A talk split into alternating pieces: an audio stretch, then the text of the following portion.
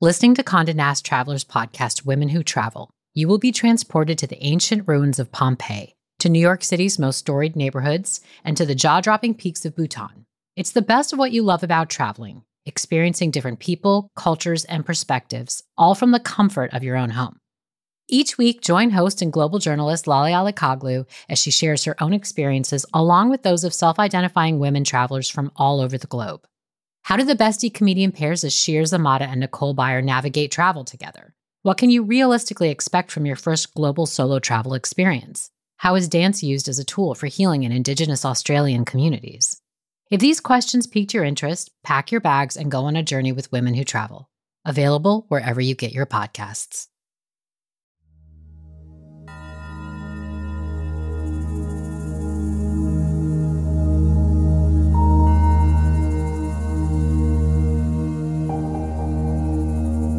He sits against the window on a small wooden bench.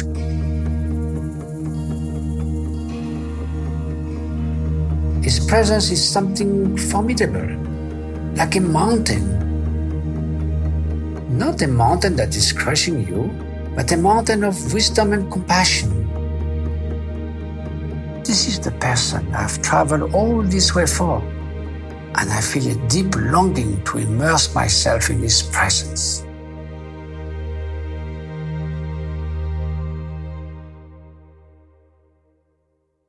In his life, renowned humanitarian and Buddhist monk Matthieu Ricard has had the unique privilege of sitting at the feet of the world's most esteemed spiritual leaders, many of which he describes in his memoir, Notebooks of a Wandering Monk. The mere presence of these great masters can feel overwhelming, but as Matthieu shares in the story of meeting his first teacher, it's best to not analyze or try to understand these powerful moments. Instead, we must experience them and attune ourselves to their energy. In this series, we combine immersive first person stories, breathtaking music, and mindfulness prompts so that we may see our lives reflected back to us in other people's stories. And that can lead to improvements in our own inner lives. From Wait What, this is Meditative Story. I'm Rohan, and I'll be your guide.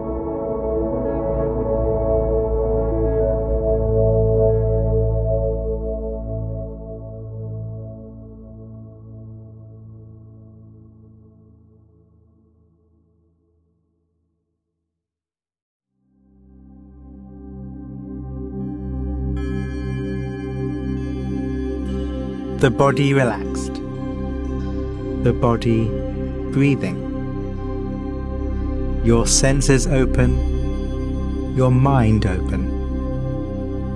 Meeting the world.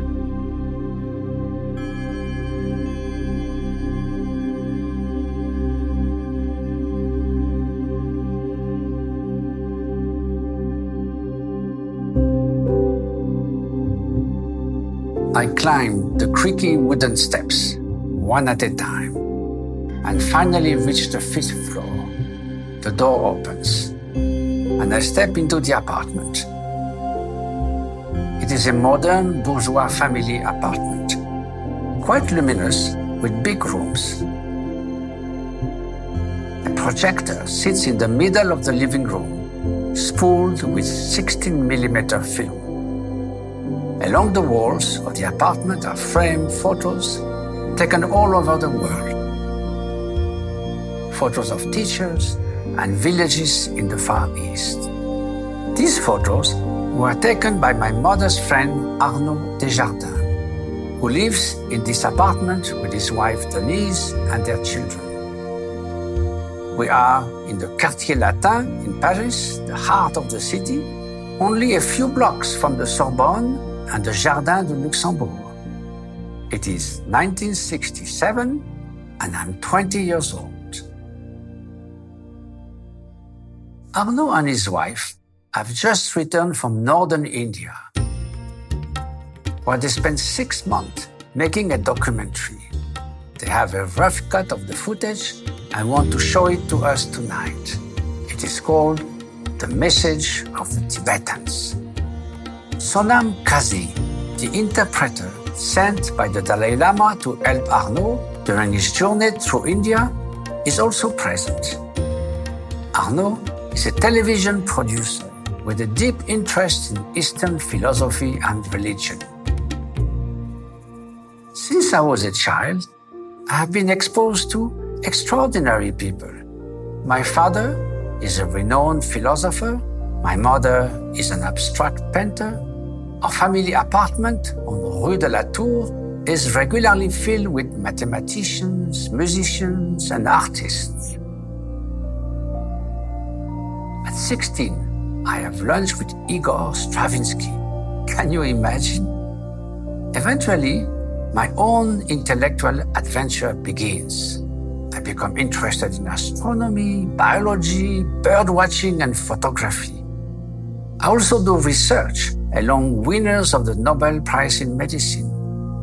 But even at a young age, I'm struck by the fact that there seems to be no correlation between their skills, their genius, and being a good human being.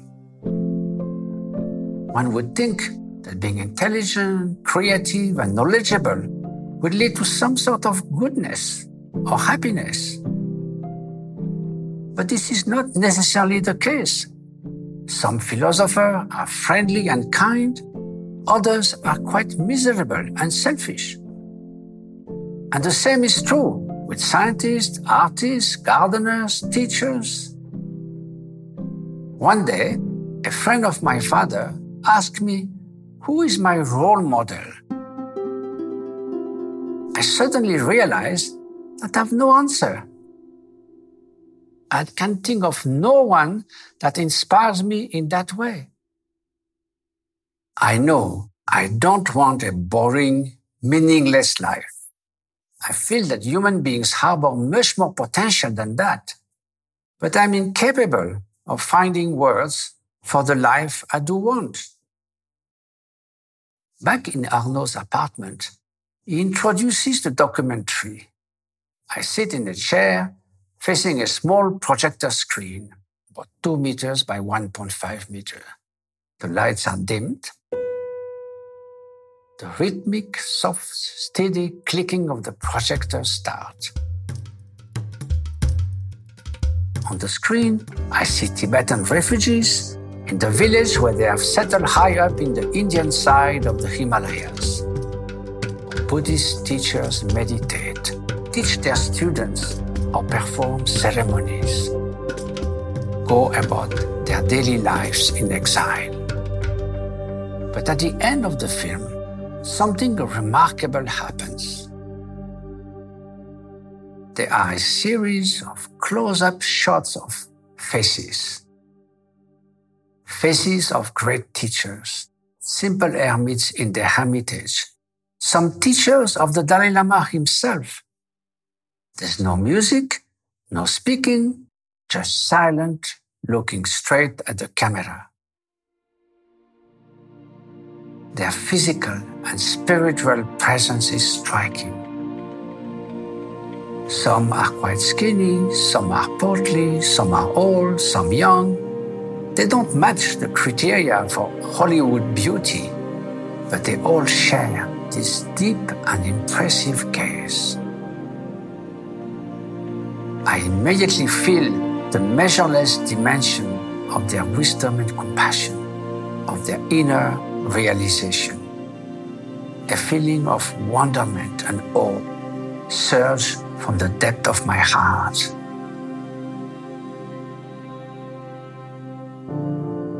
I know very little about Buddhism at that time. There is not much that has been translated into French.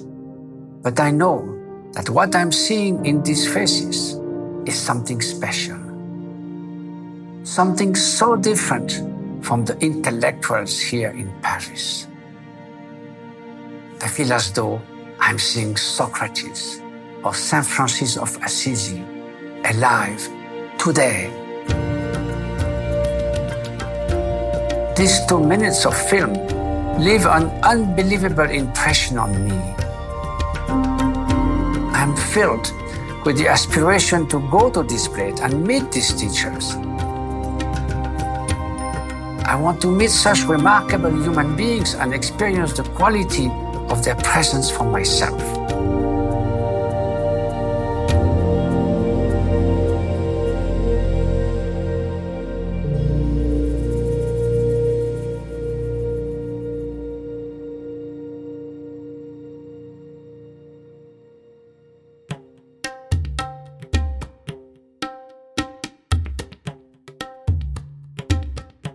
Train station in Delhi is like a whole world. The platform is full of people.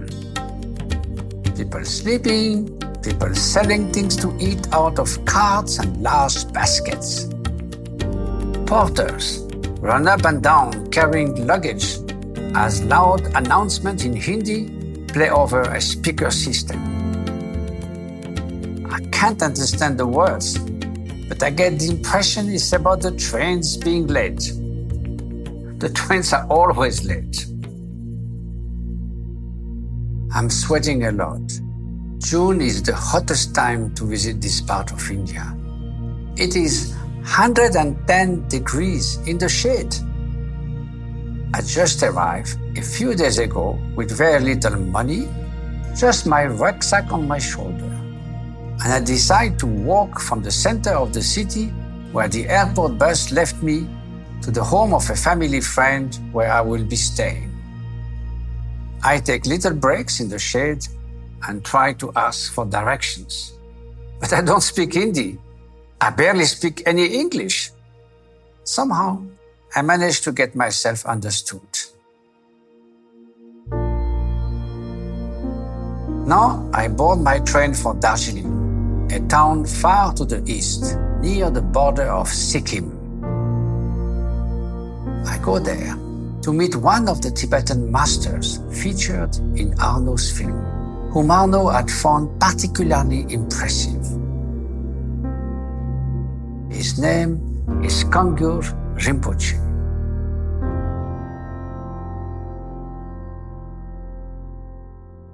When I finally find my train I climb into the third class compartment. The corridor is packed with people having loud conversations about politics and who knows what else. I find my seat, which is a simple wooden bench. I watch as a man pulls out his bedding and chains up his luggage. A couple with children take out a small stove and start cooking right there on the train. As the engine pulls out of the station, a man begins walking up and down the aisles, taking lunch orders. There are literally hundreds of people here, and he writes down what each of us wants chapati, dal, rice. I'm thinking, what's going on? Where will he get this food? I found out that these orders are telegraphed to a station three hours ahead of us. When we arrive at that station, a man gets in our wagon with a huge stack of aluminium plates. He brings me exactly what I ordered. Steam rises off the rice and curried lentils. The smell of spices fill the air. It is delicious. For two days and three nights, I travel like this. The train moves quite slowly I watched the Indian countryside pass through the window. Rice paddy fields inundated with water, farmers plowing the fresh dirt, so many birds. I try to identify as many as I can. At night, we sleep in stack bunks. It is supposed to be one person per bed, but that's not always the case. If you sleep on the bottom, you often have someone sitting at your feet. Every time we reach a major station, people get off the train and eat a little something on the platform. We stop a lot. So there's a constant movement of up and down, in and out. People don't get back until the train starts moving. But there's no panic. they just grab hold and climb on. The atmosphere is intense. I often just guess what's going on. There's so much activity, a constant onslaught of sounds, smells, and sights. To some, it may be overwhelming, but I'm so happy to be on my way to Darjeeling and savor every instant of these new experiences. I just take it all in without commentary. India has so many impressions. There's no space left for anything else. I simply let this symphony unfold all around me.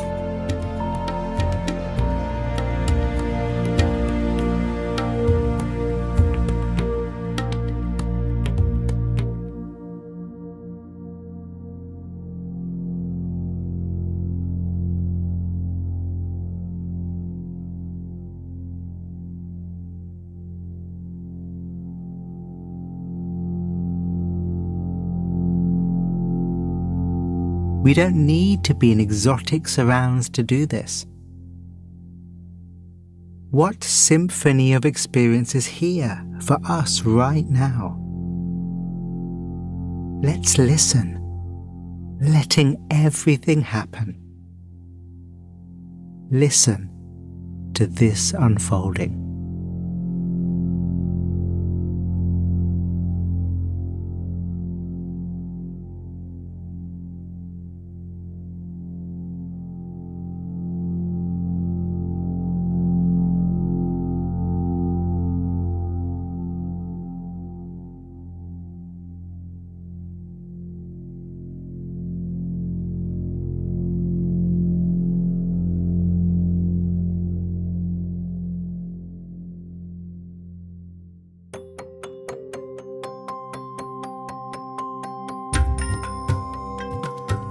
The Land Rover stops a few miles outside the village of Lebong, just north of Darjeeling.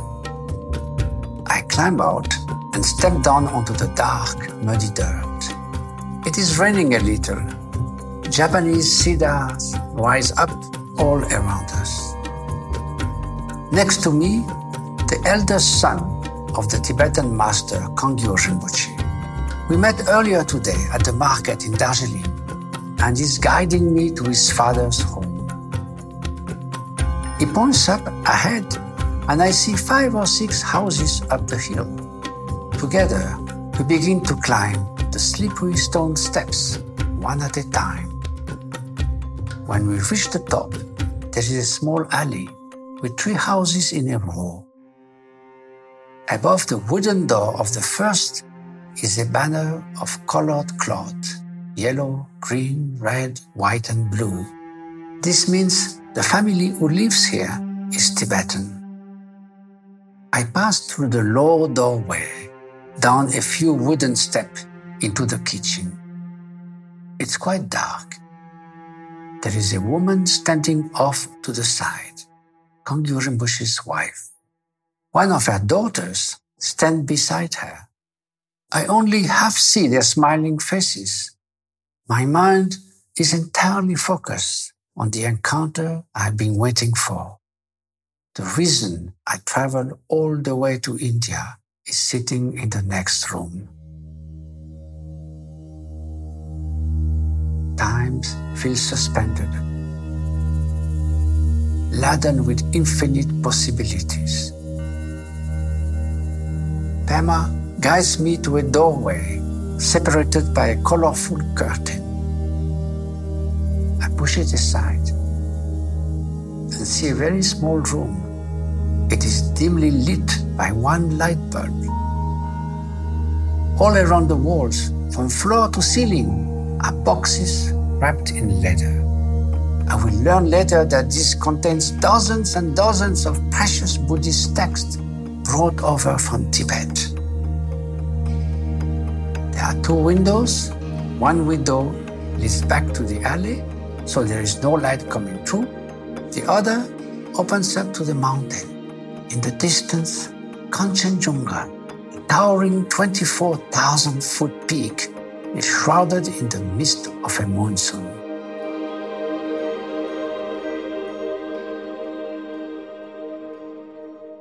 Kangyur Rinpoche sits against the window on a small wooden bench covered with a Tibetan rug. I can just see his silhouette, but I immediately feel an immense amount of deference. His presence is something formidable, like a mountain, not a mountain that is crushing you, but a mountain of wisdom and compassion this is the person I've traveled all this way for, and I feel a deep longing to immerse myself in his presence.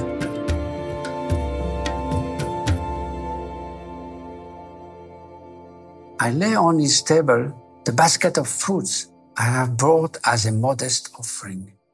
He welcomes me with a warm smile. I sit in front of him on the wooden floor of the small room. Kangyur Rinpoche is in his 70s. The light from the window shines through his short gray hair. His eyes shine with vivacity in the semi dark room. He exudes a peaceful and benevolent strength, and his mere presence creates an aura of calm that I've never felt before. It is as if every object, every moment, is pervaded by the Master's inner peace. The only sound is the rustling of the mala beads, a Buddhist rosary that slowly slip between his fingers. Sitting before him now, I feel like a traveler who has finally reached the destination after a long journey. I sense that the most precious part of my life is now beginning. A new journey that will take me step by step to inner freedom, to progressing from confusion to clarity, from the small space of my limited, confused mind to the vast open space of my Master's enlightened mind. A vast open field of possibility now lays before me for many years to come. I feel like discovering a new beautiful valley after crossing a mountain pass. Now that I'm here, I realize I don't have much to say, but so much to experience. We don't speak a common language anyway and can only exchange a few words to his son or daughter. Tibetan teachers are used to people coming from all over seeking guidance. So it is not surprising to Kangyur Rinpoche that someone like me would show up at his doorstep. But his teachings are more to do with the quality of his presence than with words. He does his prayers silently. Sometimes he reads from a book. Sometimes he handles his rosary. Sometimes he just gazes at the space in front of him. And I sit there on the floor about two meters away, observing. The mind that analyzes naturally quiet down. I simply sit there, trying in my naive ways to blend my mind with ease and rest in that state beyond words. How can I express what I feel in this moment? There's nothing like sparks of light or vibration. It is very simple profoundly simple and yet very powerful. It is like rising out of the clouds into the blue, luminous sky, or getting to an incredibly fertile plain, an almost inexhaustible field of exploration and inner enrichment. I do not doubt the quality I see in Kangyur Rinpoche. When you see Mount Everest, you don't doubt its existence. You only doubt your ability to climb it. Right now, I don't know if I am diligent enough or skilled enough to travel the entire path that brings about such qualities. But I feel that walking in that right direction is the best thing I can do from now on. I stay in this room with the one I now consider as my teacher for three weeks. I sleep on the floor, I drink tea, and eat food provided by his family. There is no other place I would like to be. What I see in Kangyur Rinpoche is far beyond my expectations in coming to India. Quality of his presence is so obvious. It tells the whole story. There's no point in me trying to understand or analyze conceptually. This is not a philosophical treatise or some great scientific puzzle to be solved. There is no point trying to formulate it in intellectual concepts. I just receive it and let it permeate my heart and mind.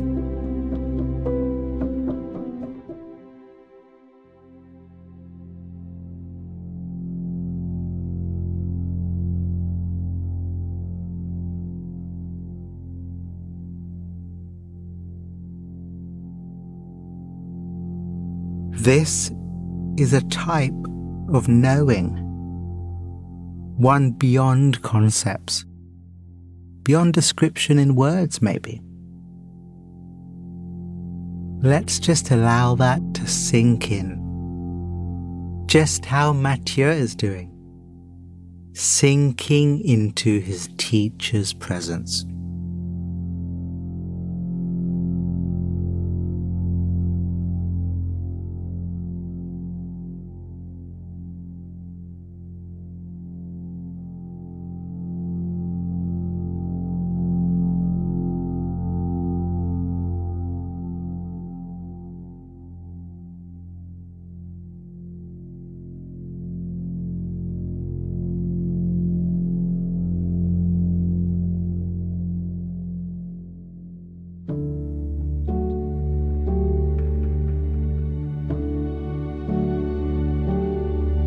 Years after my first meeting with my teacher, I take seven round trip flights between India and France. Every summer, I return to Darjeeling to meet him.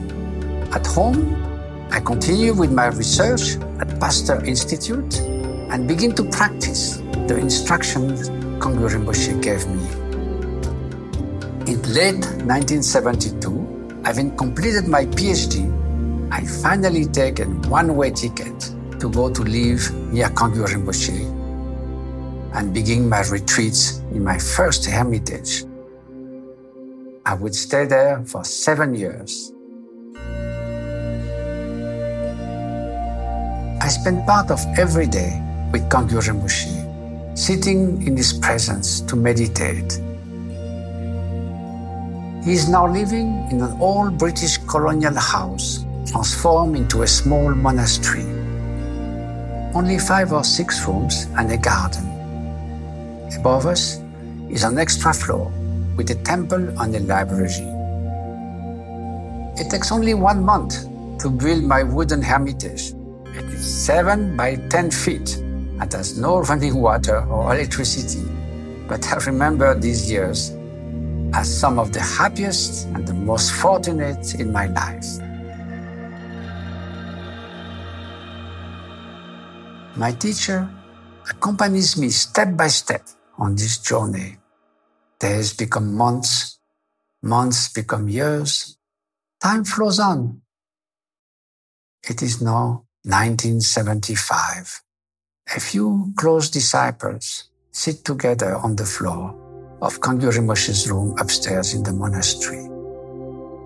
He has fallen ill and tells his loved one that he will soon be leaving this life.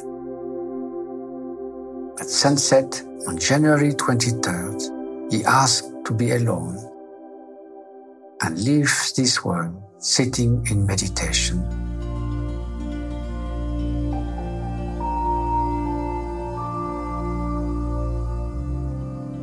Although there is an unfathomable sadness in this moment, people are not crying or shouting or running around. Everyone is getting into very intense practice. A few days later, his close students have the precious opportunity to pay homage to his body and to sit in the room for a while every day. I experienced these very unique moments, my last in the presence of my teacher's physical body with deep intensity. I pledge with greater resolve than ever to devote myself to practicing the teachings that I have received from him.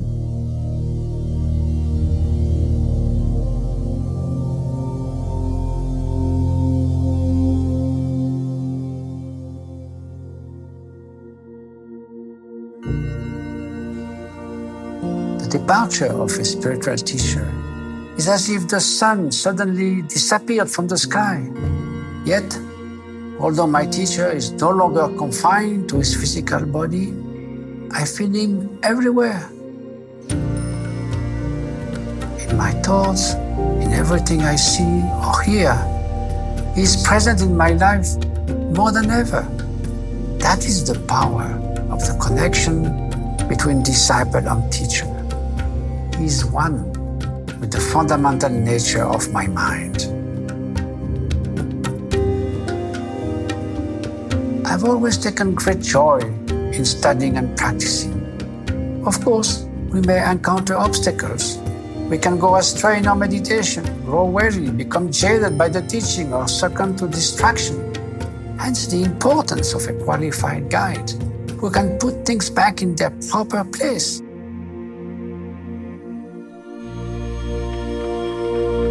And if we are lucky enough to be in the presence of someone with such quality, we may find it difficult to put words to what we are feeling. So why try? We do not need words. We do not need to analyze or even comprehend. The quality of the presence is self evident. It is best to just experience it let it permeate your mind and become a part of you. Ultimately, it is up to each practitioner to actualize the Buddha nature dwelling within each of us.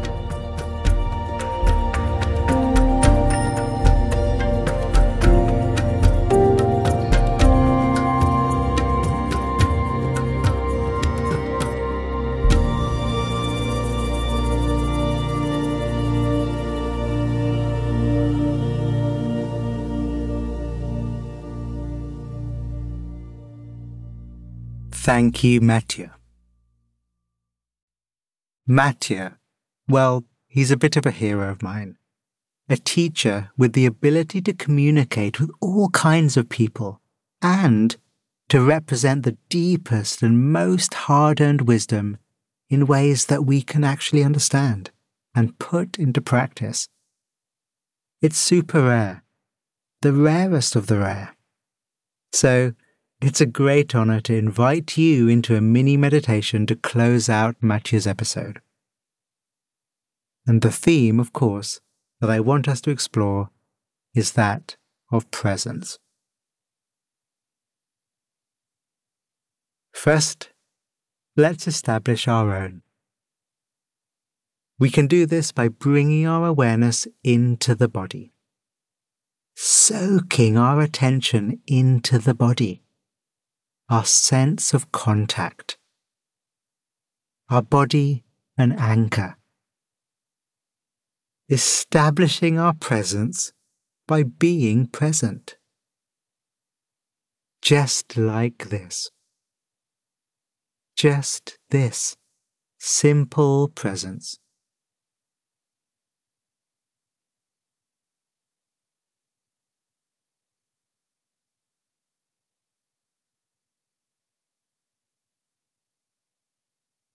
When Matthieu described his teacher, it was clear that they were an extraordinary human. I'm curious, who is the person in your life who had or has a presence that most struck you? Take this opportunity to bring them here. through your memory, feeling into what it was like to be around them. What was their magnetism, their energy like? Can you feel it now?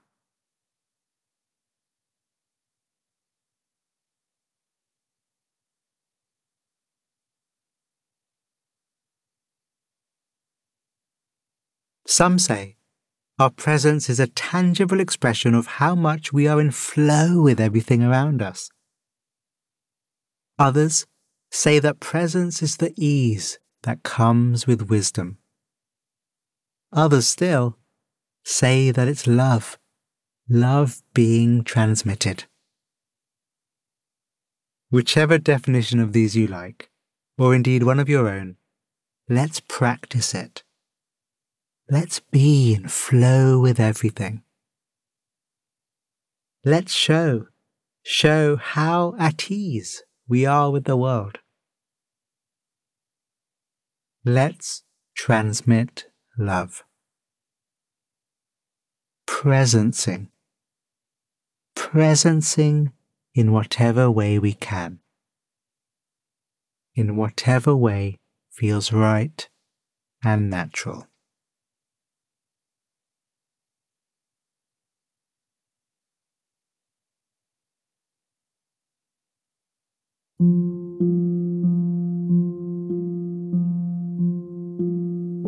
Thank you again, Matthieu. And thank you. Be well. We'd love to hear your personal reflections from Matthieu's episode. How did you relate to his story? You can find us on all your social media platforms through our handle at Meditative Story. Or you can email us at hello at meditativestory.com. On behalf of the team at Meditative Story, thank you for spending time with us today. We love creating the show for you. And if the show serves you in a meaningful way, we'd love to hear from you. Would you take a minute right now to write us a review in your podcast app? When you leave a review, it really inspires our team, and we're a group who derive so much energy from understanding how meditative story impacts you. It's also a way for you to pay it forward by helping others discover the show. So if leaving a review speaks to you today, we'd really appreciate it.